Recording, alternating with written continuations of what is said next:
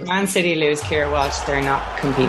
Did get yellow carded very early on in the match for being a bit too eager coming out of her goal and taking out, I think it was Leah Galton. But uh, Subscribe to the OTB Koyig pod on the OTB Sports app now. OTB AM. With Gillette. Get into your flow with the new Gillette Labs Razor with exfoliating bar. We're turning our attention to Real Madrid's 3 0 win at Parkhead last night. I'm delighted to say we're joined for the very first time in the show by Mark Wilson. Mark, good morning to you. How are you getting on? Good morning. All good. Thanks for having me. Very nearly uh, one of the all time classic Celtic Park moments in that first half when the ball cannons off the upright and Ange is already celebrating and it's like, oh, balls. So, uh, before that, let's talk about the good stuff before the goals start going in. what was the night like? What was the actual experience like? And, and um, how well do you think Celtic were playing at that stage? Well, it was an incredible uh, evening at Celtic Park. I mean, one that's been missed for so long now. I mean, five years since Celtic have been at that stage, and I don't think they could have asked for a better draw when you get the European champions come to town. I think the big interest, probably about the game, was how Celtic would approach it. Ange Postecoglou said that his team would attack and they wouldn't change. Now, it's one thing saying that in a press conference, but another thing actually carrying it out on the night. And I thought that was the most impressive thing about that Celtic performance last night. For 45 minutes, they went toe to toe with the European champions, with other world superstars in the team. And in my opinion, Celtic were actually the better team for 45 minutes. They, they should have been ahead. They had the most clear cut chances, a couple from Abada. You had Cal McGregor shot off the post, another few efforts at goal from Hatate. And you thought at that period that Celtic really had to score. I always felt that, that Celtic had to score first because if you let these big European superpowers back into the game, they will punish you. And that proved to be the case. Uh, and when the first goal went in, you could kind of see the Celtic players getting a bit deflated. Second goal kills it, but what a, a, tremendous experience it was for the players and, and the fans who have missed it so much. That bit that you, you made the point about um, team doing what he said he would do, like that's that must be uh, a moment of significant pride for the Celtic fans in particular, in that they didn't they didn't shut up shop. They didn't put 11 men behind the ball and try and get a scratchy nil all. That's like, you know, people aren't really going to remember because this. He's saying that he wants this team to be a team who can compete at this level, and you can't do that by. Uh, having no style. You have to have a, a, belief in a system that everybody buys into and says, okay, this is who we are and we're going to die on our shield. Unless you're very pragmatic and you draw your way uh, through the six games and, and, nobody nobody cares about it. So I, I don't know. Like in, those terms, I think the Celtic fans probably very disappointed with the result, but must be very proud in the performance. Well, you're right. I mean, I was uh, I was on the the phone in show last night after the game, uh, here in Glasgow, uh, and we didn't have one call from a Celtic fan saying that they were disappointed. Every Celtic fan came on that show and was proud of how the way the team played. I think that's Ange Postecoglou's greatest strength from day day one when he walked in the door. And people, people, let's be honest, not a lot of people knew who he was, but he said he wanted to play a certain way, a certain style, attacking football that got people off their seats, and he, he, he's achieved that domestically. Now it's a different case when you go up against this level of opposition. And we've seen it being picked apart in last season's Europa League and last season, season's Conference League, which was disappointing. But they've got better at the system and they're progressively getting better. Now, going up against the European champions, like I liked what Ange Postecoglou said in his press conference.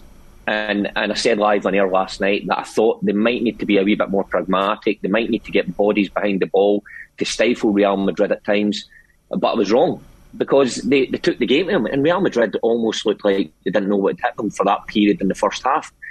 And if you're a Celtic fan, it's great watching that. I mean, Scottish football, we're a small league with small budgets in comparison to these superpowers. So to, to sit in on your 18 yard line and just hope that you'll manage to scrape a draw certainly isn't this Celtic manager's style. It may work sometimes, but he doesn't want his team to play like that. He wants his team to learn, which I think the fans buy into. I, I think they, they go there to Celtic Park knowing what they're getting.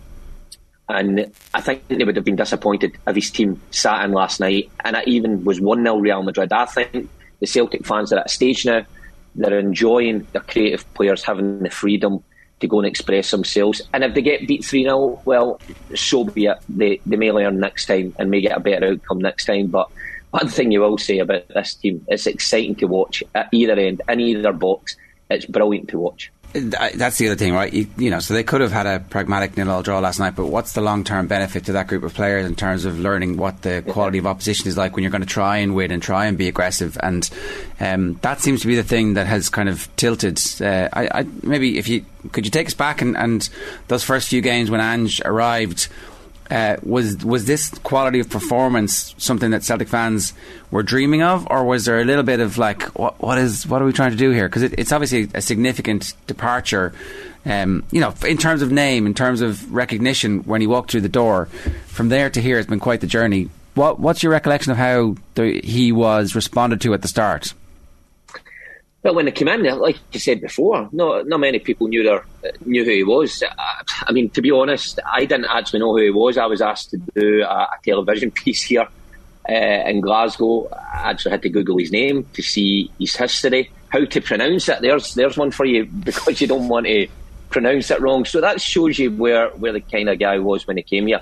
Even his style when he came in. Now, he's a very good communicator in the media. Celtic fans bought into that straight away. But when they saw the first few performances, I think there was an aspect of what we're trying to get out of this team, or did did we have the personnel to play that way? Probably not. Now it took a wee bit of time, you know. And dipped into the, the Japanese market. He brought in Starfelt as well, right at the beginning. They went to Tynecastle, if you remember. It was an incredibly poor performance. They were undone. I don't know if there was much panic, but I, I think the sport was divided at that point and thinking uh, we can see the identity, but there has to be results. I don't think Ange Postecoglou ever shied away from that. I always thought he knew what the club was, what it stood for, and what you needed to achieve in terms of results. So it's okay playing attractive football and it's brilliant to watch. Ultimately, if you get undone, then you'll be out of job within a year. Now, he started getting things right. His recruitment was spot on. In fact, I'm trying to think of some negatives in his recruitment. I, I can't really think of any. It's spring the top of my head. Everybody has chipped in. He strengthened it again in January, and you could quickly see that the team was was mirroring the manager's thoughts. You know, mirroring him as a man in terms of what he wants on the field. The energy and the pace that the player was just overwhelming for teams to, to keep up with. And that was that was a team just put together. Now, with a full pre season under the belt, it's got better. Domestically, I mean, they look unstoppable just now. They've already had a 9 0 uh, away at Dundee United, um, 4 um, 0 against Rangers at Saturday. That could have been really anything that the team wanted. So this is the next level uh, for Ange Postecoglou as a coach. This is the next level to test his philosophy against the greats. And like, for 45 minutes, it was it was brilliant last night, and they did match them. But at this level, in both boxes, is, is where it really matters. And your Real Madrids of this world will show you that they are clinical, where Celtic weren't. And that's where they learn. You know, they, Abada, take for instance Abada, 20 year old, um, had a golden opportunity uh, the very first few moments. Maybe somebody with more experience may have taken that in, sorted it away, and it was a totally different game. So it's still a work in progress, but as I keep saying, it is magnificent for the Celtic fans to watch. It's funny the, the first minute. So obviously the, the, McGregor off the post is, is like a beautiful sweeping movement that would have been one, one of the all time great Celtic European goals. But the first minute of both halves, they actually had great chances. That that clinical nature that you're talking about. Vinicius Junior had it. In fairness, Eden Hazard did miss a sitter in the first half. Maybe not a sitter, but certainly um, you know he looked rusty before actually really uh, coming into the game in the second half. But the difference between Vinicius Junior and his one chance back at the net, you know, which you might expect from one of the best players in the world, uh, like. You hope that the team learns from that experience. I, I, I, you, you've played in games like this. Like, do you automatically absorb the lessons and go, "Well, that's the standard we need to get to," or does that depend on the culture of the team? Well, of course, you try and learn as best you can. The, the, the problem is, um, I mean, you can only learn to a certain extent. You know, quality often overtakes that when you get to these finer moments. I mean, Vinicius Junior. I mean, what did they sign for? Uh, something like forty million when he was sixteen years old, or something like that. So the quality's there. Very difficult to keep up. Um, uh, but I, I, suppose the lessons you learn is in terms of Ange Postecoglou's team last night was when to press, when not to switch off. You think about it for for you know, when was that first goal? 50 odd minutes. Celtic were so switched on, so up against their men. Now, for that 20 seconds where the ball went to Courtois out to the out to the right back, moved around the corner. At 20 seconds, they, they were at the other end of the pitch just because Celtic weren't tight enough for those few seconds. And that's the difference at this level. Domestically, you know, you're never going to get undone like that. Never. Because it was such a good goal. And then you take the other the other goals into consideration. Also the way that Madrid kept the ball moved it was patient. And then the finish it's those bits of quality. What it does teach you and I think Ange Postecoglou alluded to this last night was when you get your chances when you're in top against these European superpowers you need to take one of them at least one of them. And when you look at the chances that Celtic had in that first period Abada after about a minute where's your Kamakis lays it off to him. Abada again after what was that seven or eight minutes um, McGregor, you need that wee bit of luck because it's a terrific strike.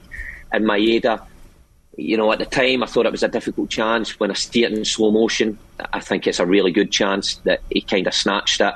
If that's at the other end, if that's a Benzema or a Hazard, you can bet that they're putting that in the back of the net. So that's the lessons you take.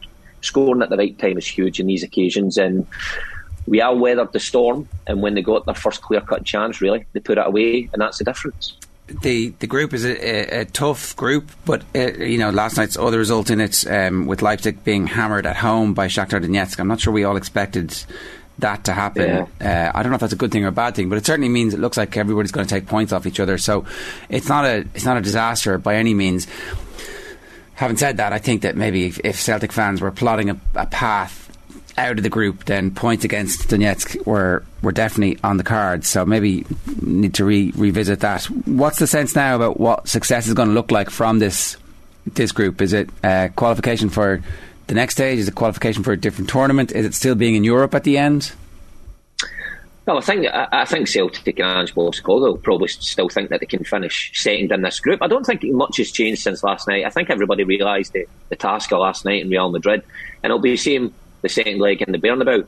It's the games in between. I always found out when, when I played at this level that you had your big hitter and you, you assessed the other two sides. And like my teams, I would argue that the teams I played in, we got to the last 16 twice, probably weren't as good as this Ange Postecoglou side. They certainly weren't as exciting as this Postecoglou side.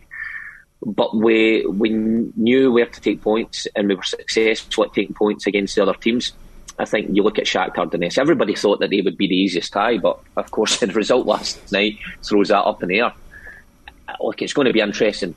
Uh, you know, the one thing the Celtic players can't do uh, is think that Shakhtar Donetsk and Leipzig coming to Celtic Park, it's going to be an easy game. Yes, they won't be as good as Real Madrid, but at this level, they're all going to be tough. I, th- I do think it's important that they take something on the road as well. That's always been the Achilles heel for Celtic in Europe in the Champions League. Even back in my day, we never won away from home.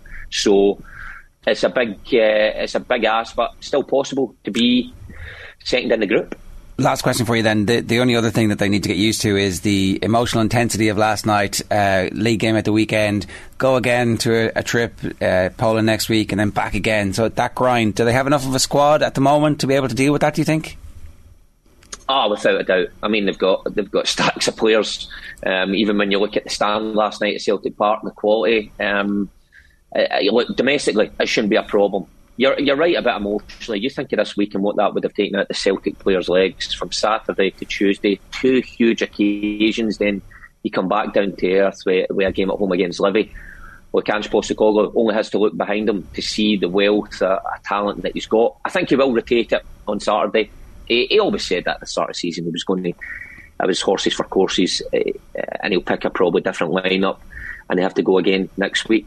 Incredibly busy period, but see when you're a player, there's no nowhere else you'd rather be than in the Champions League and sitting at the top of the table domestically. Mark, great to have you with us this morning. Thanks a million for joining us. Cheers.